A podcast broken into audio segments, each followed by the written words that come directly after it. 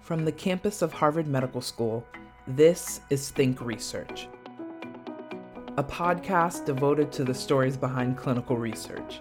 I'm Abby, your host. Welcome back to another takeover of the Think Research podcast by the Mind Project.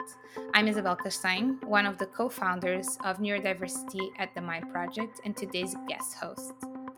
Last time I was here at Think Research, I had a conversation with some of my colleagues from the Mind Project about neurodiversity.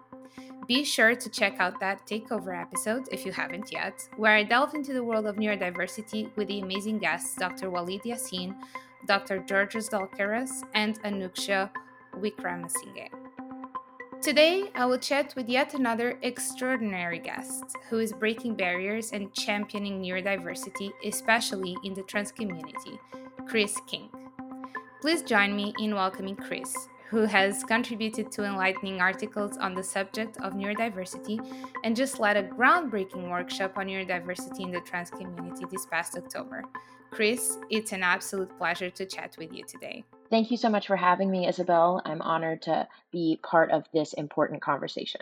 Kris, you are the founder of the Harvard Trans Community Celebration that had its second edition this fall. At this year's event, you led a session titled Trans and Neurodivergent, in which you discussed the intersection of neurodiversity and gender identity. I had the opportunity to attend it in person, and I'll never forget something you said around the beginning of your presentation. You said, We are better as a species for our neurodiversity. We should not suppress them, but celebrate them. I couldn't agree more. I would like to ask you to please tell us more about the event overall and the session that you led in particular.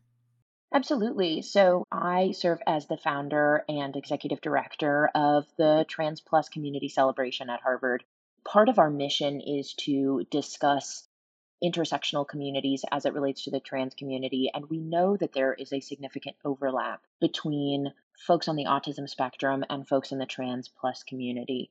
Gender diversity and neurodiversity are indelibly linked. And so it was important for me as someone who exists at that intersection as a trans person, as an autistic person, to talk about what that looks like from a practical aspect as well as you know what we know in terms of research and theory. And one of the underpinnings of that presentation was to understand that we are better for our neurodiversity as a species that's not just in the scientific wherein it is advantageous for us to have a variety of skill sets legitimately for the survival of our species. We can go all the way back to the era of, of humanity as primarily hunter gatherers, and traits that are associated with ADHD, that are associated with autism, are incredibly advantageous in conjunction with our neurotypical traits and community members for our survival.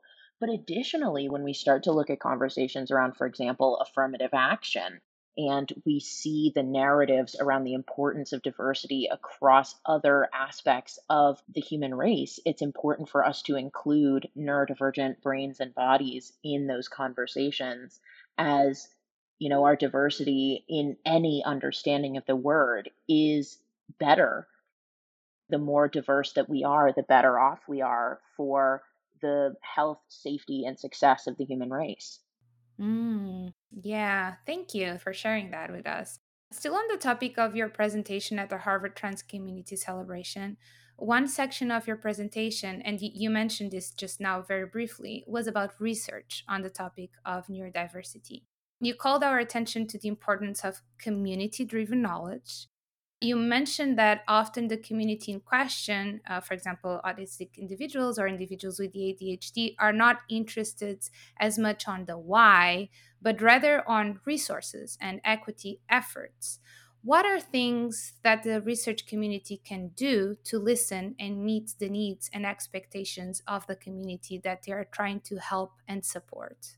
That's a great question, Isabel. So, you know, often in the sphere of disability bioethics and in research, people are consumed with one of a few questions either why disabled people exist, when disabled people have the right to die, how disabled a fetus needs to be in order to ethically abort it, and similar questions. And we're really caught up in these sort of minutiae, whereas the disabled community at large is really far more concerned with how do we create equitable lives and how do we get access to support services and community that includes things like the right to die, the right to have kids, the right to any number of other things. But that is where our able bodied peers really focus their energy in, in a way that is not community driven.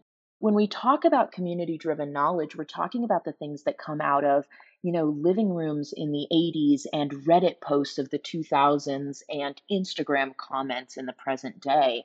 And we're talking about what happens when we get a lot of autistic people in the room, folks of diverse backgrounds and experiences, and figure out what the common threads are and the common needs are.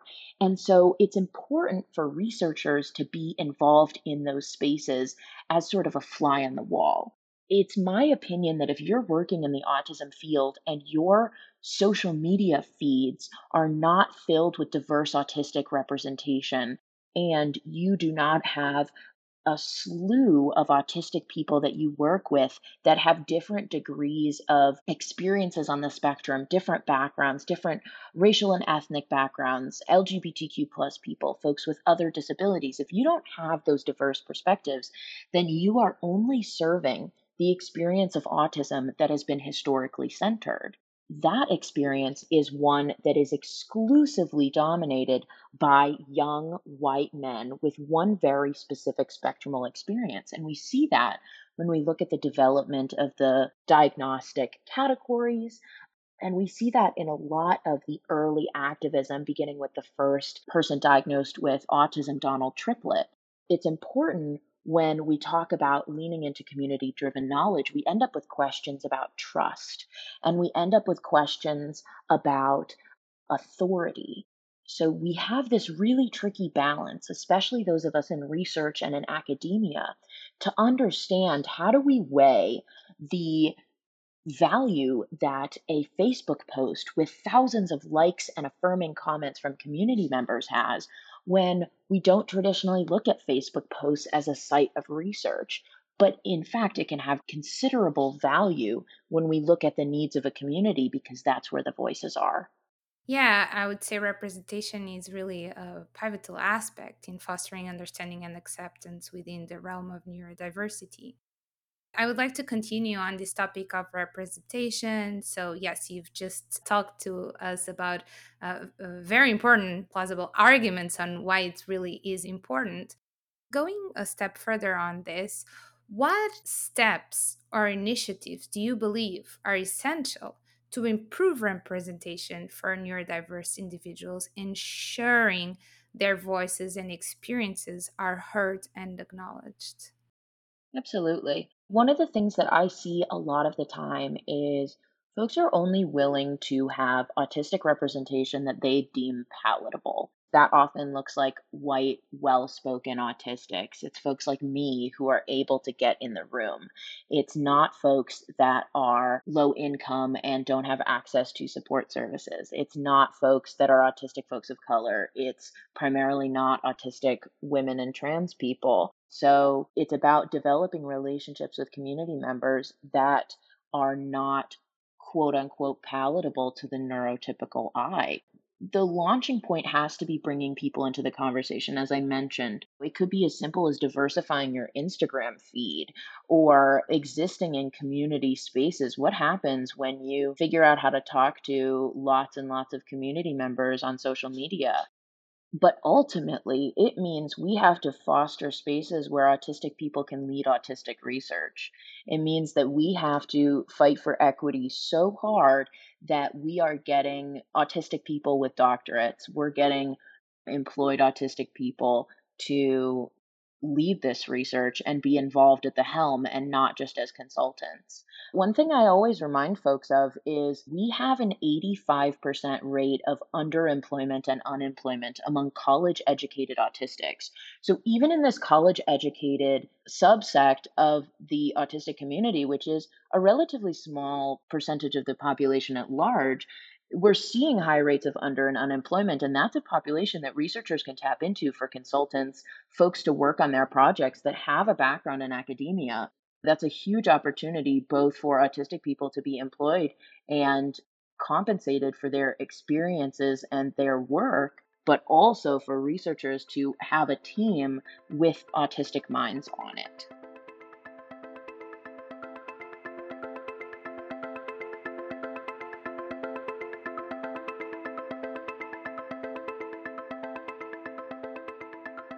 Would like to now rewind a little bit and delve uh, a little bit more into your personal story so we can sort of understand all of this. Can you tell us more about your journey to date and how you became involved in advocating for neurodiversity? Absolutely. I am someone who was recognized as neurodivergent really early on, but you know, folks didn't really know what that looked like. I'm someone that was diagnosed with sensory processing disorder or sensory integration dysfunction at the time when I was about a year old. And, you know, that was the first sort of recognition that there was some brain makeup that was different than the neurotypical expectation. I was diagnosed with ADHD as a teenager. And again, we weren't necessarily having the neurodivergent conversations, and we certainly weren't having conversations around equity and what it looked like to be proud of a neurodivergent mind and, and successful in that. It was about a medicalized and pathologized view of that brain as, as something that was wrong or needed fixing. And it wasn't until the onset of the pandemic that I was able to reckon with being an autistic person. And it was something that I found out for myself and brought to folks in this sort of medicalized space. And eh, you know the the language that was said was, well, absolutely. You know, we already knew that even though it was something that I was, you know, not aware of. And so it's been an incredible journey for me in the last couple of years to understand my brain and my being as valuable sites and and not just this medicalized and pathologized view of being it's been incredibly empowering for me to learn with the rest of my community and, and along with many, many other folks who, in the isolation of the pandemic, were able to do some reflection and understand their own neurodiversity. It's really been a beautiful community to be involved in and a very unique space to be advocating at a space like Harvard University. Hmm, that, that's good to hear. As a non binary individual, what unique perspectives and challenges do you believe you bring to the neurodiversity movement? In terms of challenges, as I mentioned previously, you know, we have this understanding of autism that is specifically relegated to young white men with one specific experience on the spectrum with with really minimal variation. And so being someone who has other marginalized identities, especially that folks who experience medicalized transphobia or medicalized racism in particular, the barriers to access are drastically increased, whether that is accessing support services, understanding diagnosis and accessing diagnosis, whether that is finding community resources and feeling represented in those community resources. So it really can be a challenge, but I think that being a non binary individual, being a trans individual in the autism community is hugely advantageous in terms of developing these equity directions and, and how we should be proceeding as a community. When you start thinking critically about gender and understanding the ways that female and male identities have been imposed on us as man and woman, and the ways that gender has been forcibly assigned, along with a myriad of expectations in our society and culture, you start to de binary the world that you live in. When you exist in this trans lens, those binaries become increasingly obvious one of the places that I write a lot of theory is what it looks like to de-binary autistic binaries. So what happens when we stop viewing autistic people as high or low support needs? We start understanding that support needs just are, right? We all have support needs as individuals, autism or otherwise, but it's about whose needs are automatically met by society and whose aren't when you start thinking about what happens when we don't view people as disabled or abled and we start valuing people for their skill sets and what they can bring to the table, we suddenly have an incredibly equitable view of humanity and value for all minds. And so I think it, it's a huge advantage to be able to view the world without such stark impositions of binaries and be able to have conversations where people are just people rather than the disability and autistic based binaries that we impose on their existence. I really love this view of the world. And you briefly touched this, but eh, unfortunately, it's just a reality. Many neurodivergent and trans individuals, together or in isolation, often face stigmatization, lack of understanding. In your opinion, how can we create a more inclusive society that embraces both neurodiversity and gender diversity and offers opportunities to excel? Absolutely. The core of the issue is trans plus folks and neurodivergent folks are excluded at every possible moment, whether that is access to K 12 education, whether that is access to employment, equitable housing, security, in walking down the street, we have to begin by going back to basics. We have to make sure autistics have equitable housing, have equitable employment. We have to make sure trans plus folks have equitable housing and equitable employment. Until folks are able to economically meet their needs, have safety and security in their homes and in their communities, we're unable to create spaces where autistic people can speak freely and advocate for their needs. And that's true for trans plus people as well. So, you know, we have folks like myself and many others who have the privilege and the resources to speak out safely about our communities in some circumstances. But until we create that safety and security for all in our community, we truly won't understand what our communities even really need some of us are doing the best that we can with community driven knowledge and taking a best guess and, and know that we're headed in the right direction. But we can't have that complete understanding until folks' basic needs are met.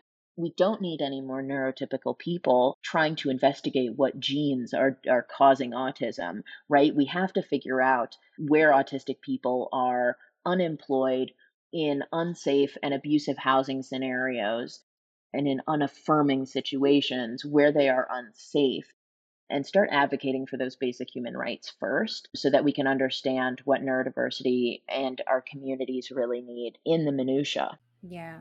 And within these communities, how can we ensure that the neurodiversity movement is inclusive and supportive of all gender identities and expressions?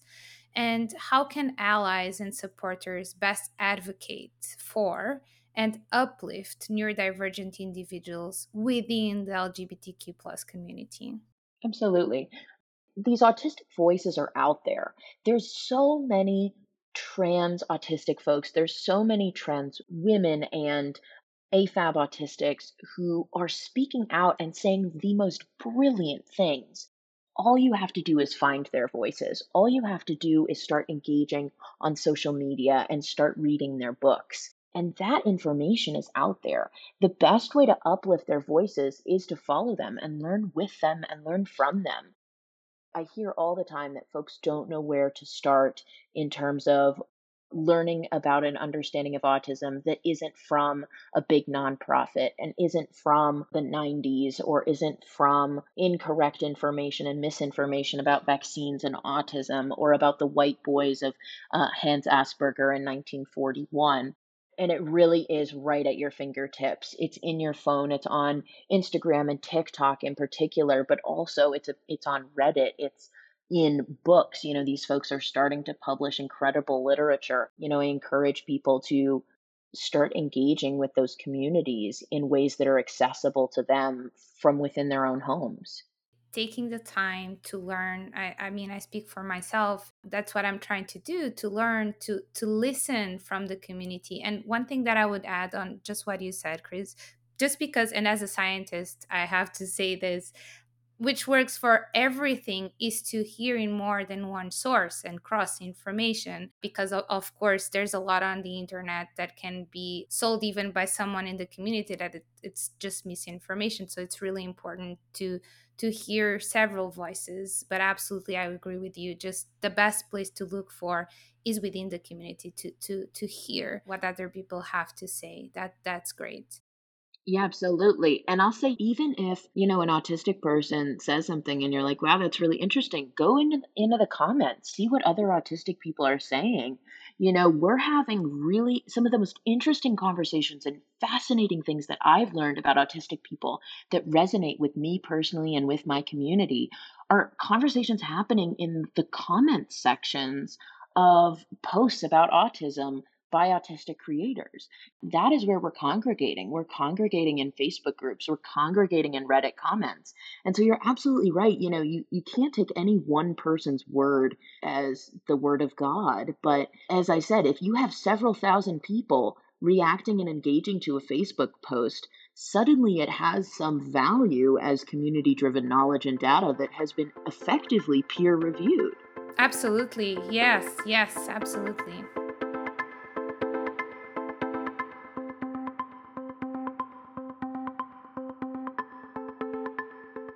Okay, so now I would like to ask you uh, what advice would you give to individuals who identify as neurodivergent and are also exploring their gender identity or even transitioning?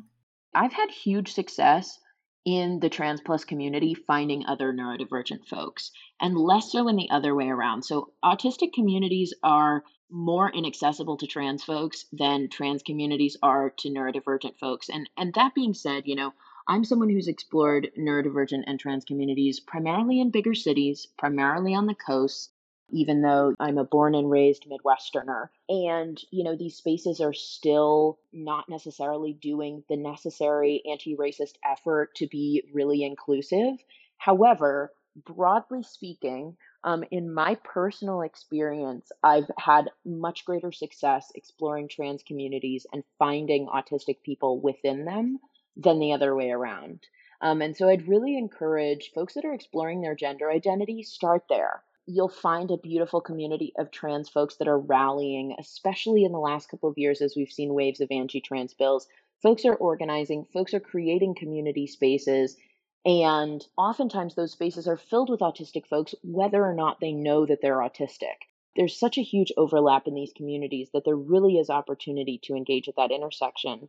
Even if it can be difficult to find them at the outset, you will find people that, that share your experiences, even if they don't have the exact same gender identity or the same spectrumal experience. We share commonalities at this intersection and it can be a really beautiful thing to start finding folks that share some of those experiences with you. You know, we're we're really not an island out here, despite what the research and the community narratives pre 2020 would like us to believe.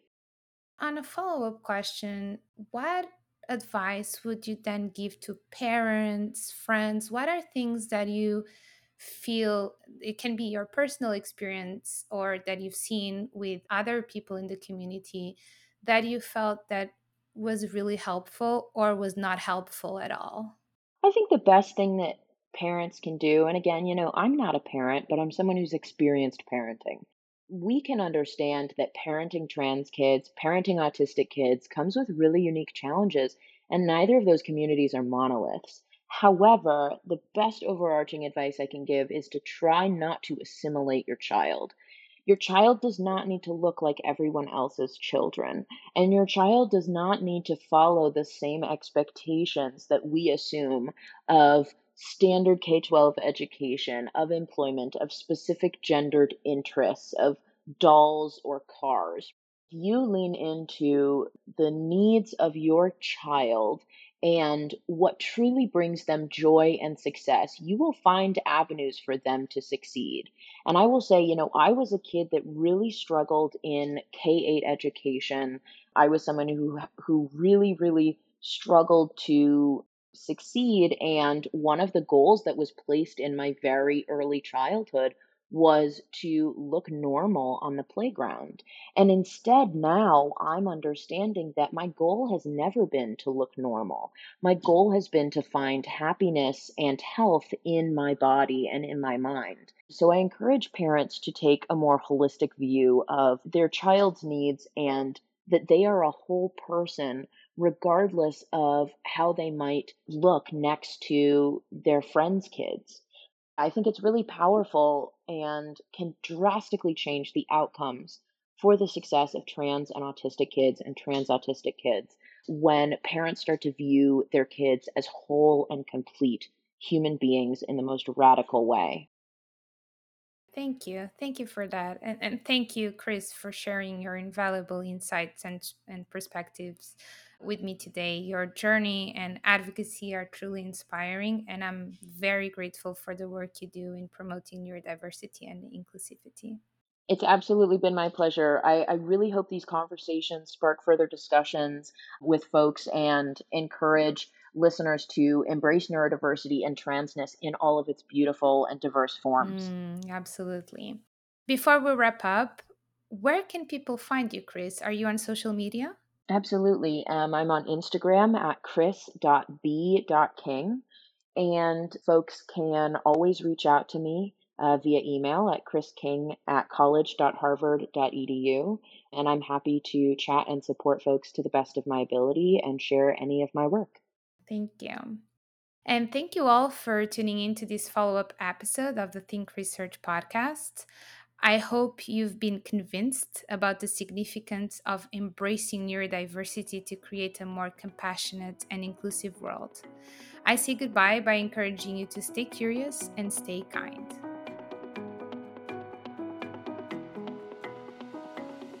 Thank you for listening. If you enjoyed this episode, please rate us on iTunes and help us spread the word about the amazing research taking place across the Harvard community and beyond. We are always looking to connect and collaborate with the research community and would like to hear from you. Please feel free to email us at onlineeducation.catalyst.harvard.edu to inquire about being a guest on the podcast.